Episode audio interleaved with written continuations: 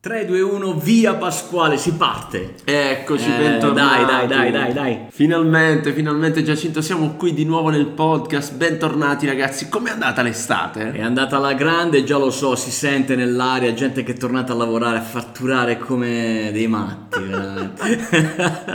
Nelle vostre aziende, con le vostre sfide e noi qui a raccontarvi come poter vincere le vostre sfide anche grazie all'intelligenza artificiale. Ma sì, dai, intelligenza artificiale spiegata semplice. Questo è il primo podcast in Italia. È lui, è lui. E siamo sul pezzo. Qui Pasquale. E Giacinto Fiore ai microfoni di questo meraviglioso podcast. Allora Pasquale, intanto partiamo da questo, che le puntate si moltiplicano, Yes. i contenuti anche Yes. e anche le applicazioni nuove che l'AI sta sperimentando negli ambiti aziendali sono davvero tanti. Quindi se sei un manager e ti occupi di utilities, possiamo dirlo, ok, di distribuzione di liquidi in giro per il territorio nazionale, fermo lì perché c'è una notizia per te.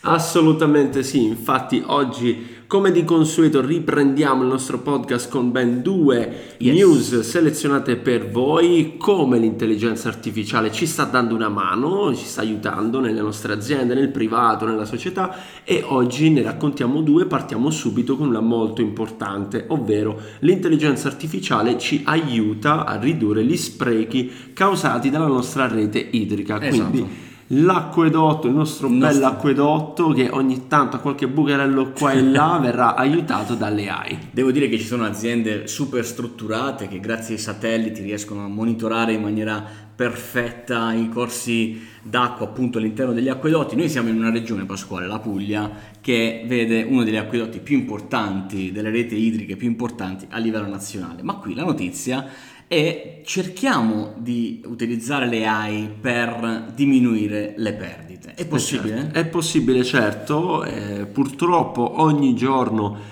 il nostro paese perde tra il 40 e il 70%. Ma facciamo di- un esempio pratico. acqua. Facciamo un esempio pratico. e- se, se andassero 100 litri di acqua eh, Eh. nei tubi, beh, ne arrivano a casa tra 30 e 60. tra 30 e 60 c'è purtroppo una perdita molto molto molto grande e consideriamo che viviamo anche in un momento in cui tra siccità e aumento della, della temperatura insomma l'acqua diventa un bene sempre più prezioso come già lo è ed è bello sapere che l'intelligenza artificiale questa applicazione che vi raccontiamo oggi è in grado di seguire il flusso Sì. eh, dell'acqua all'interno delle, eh, della rete dell'acquedotto e anche cercare di capire dove ci sono delle perdite e dove intervenire. È molto interessante questo perché addirittura dà la possibilità a chi insomma, dell'agricoltura ne fa un mestiere e quindi immagina grandi, le grandi distese di campi dove ci sono, che so, eh, le risaie piuttosto che il grano dalle nostre parti, riuscire a, a capire qual è il fabbisogno preciso di acqua di quel, di quel territorio, di quella coltivazione, può davvero aiutare anche questo a diminuire gli sprechi, no? È vero, è vero, ne abbiamo raccontate tante anche di come l'intelligenza artificiale Entra. in generale entra Sì. anche nel mondo dell'agricoltura Agricoltura. per cercare di utilizzare e ottimizzare anche meglio, eh, meglio le risorse di acqua. In questo caso quindi è uno- un algoritmo di ottimizzazione e anche di previsione per cercare di comprendere quali sono le esigenze magari della cultura in quel momento lì su quel territorio e quindi quanta acqua servirà in quali momenti. Una bella È applicazione. vero che gli acquedotti sono molto legati alla pubblica amministrazione, quindi insomma riuscire a lavorare e a portare innovazioni in queste strutture richiede anche uno snellimento delle procedure di gara, vogliamo Eh dirlo già, questo? eh già, eh già. Che a volte insomma un po' qualche bastone tra le ruote lo inseriscono. Ma Ma passiamo alla seconda A proposito news di bastoni. dai, oggi.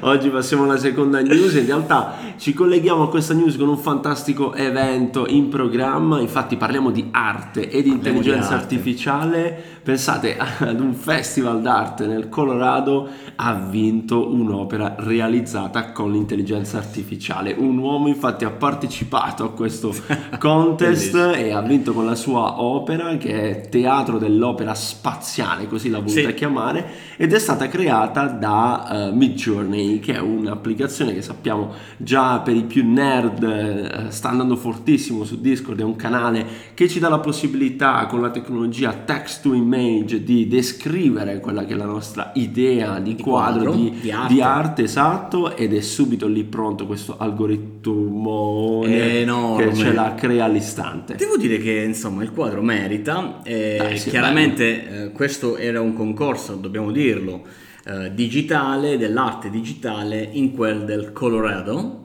e Jason Allen quando ha vinto ha dichiarato di aver utilizzato un softwareino ecco, per, per stampare questa opera. È evidente che eh, alcuni si sono schierati a favore, altri si sono schierati contro, insomma qui ognuno ha eh, libertà di pensiero, è, è chiaro che non era, non era un concorso per AI, era un concorso per persone, quindi insomma in qualche maniera andava avvisato il...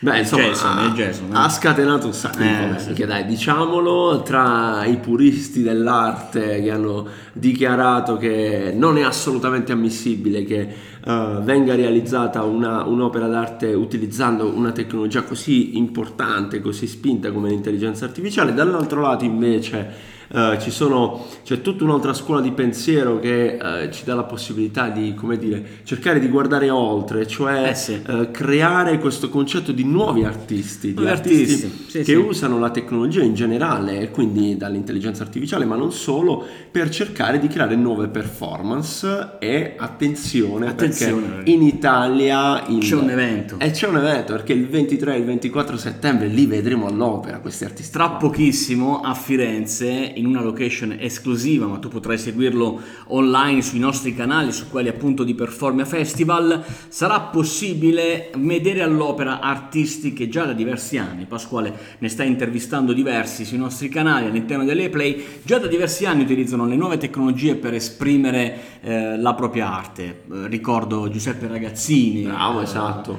eh, Ion Collective, esatto. il collettivo di Milano, ancora si parlerà di metaverso. Quindi l'appuntamento, le coordinate, anzi, Sì. sono il, eh, il sito di eh, Polaris Engineering e il festival è alla sua seconda edizione e si chiama Performia Festival. Tra l'altro ci saremo noi di persona lì ad accogliervi, quindi insomma facciamoci anche una chiacchierata piacevole insieme. Fondazione Franco Zeffirelli Yes, a Firenze. a Firenze. Ottimo Pasquale, allora di- diciamo che un paio di robe le abbiamo raccontate, noi ci vediamo sempre su questi schermi, che schermi non sono, ma sono auricolari, eh, nella prossima puntata, settimana prossima, con ancora nuove applicazioni, eventi e tante novità nell'ambito delle AI. Dai, che bello, abbiamo Dai, ripreso. ciao. Ciao.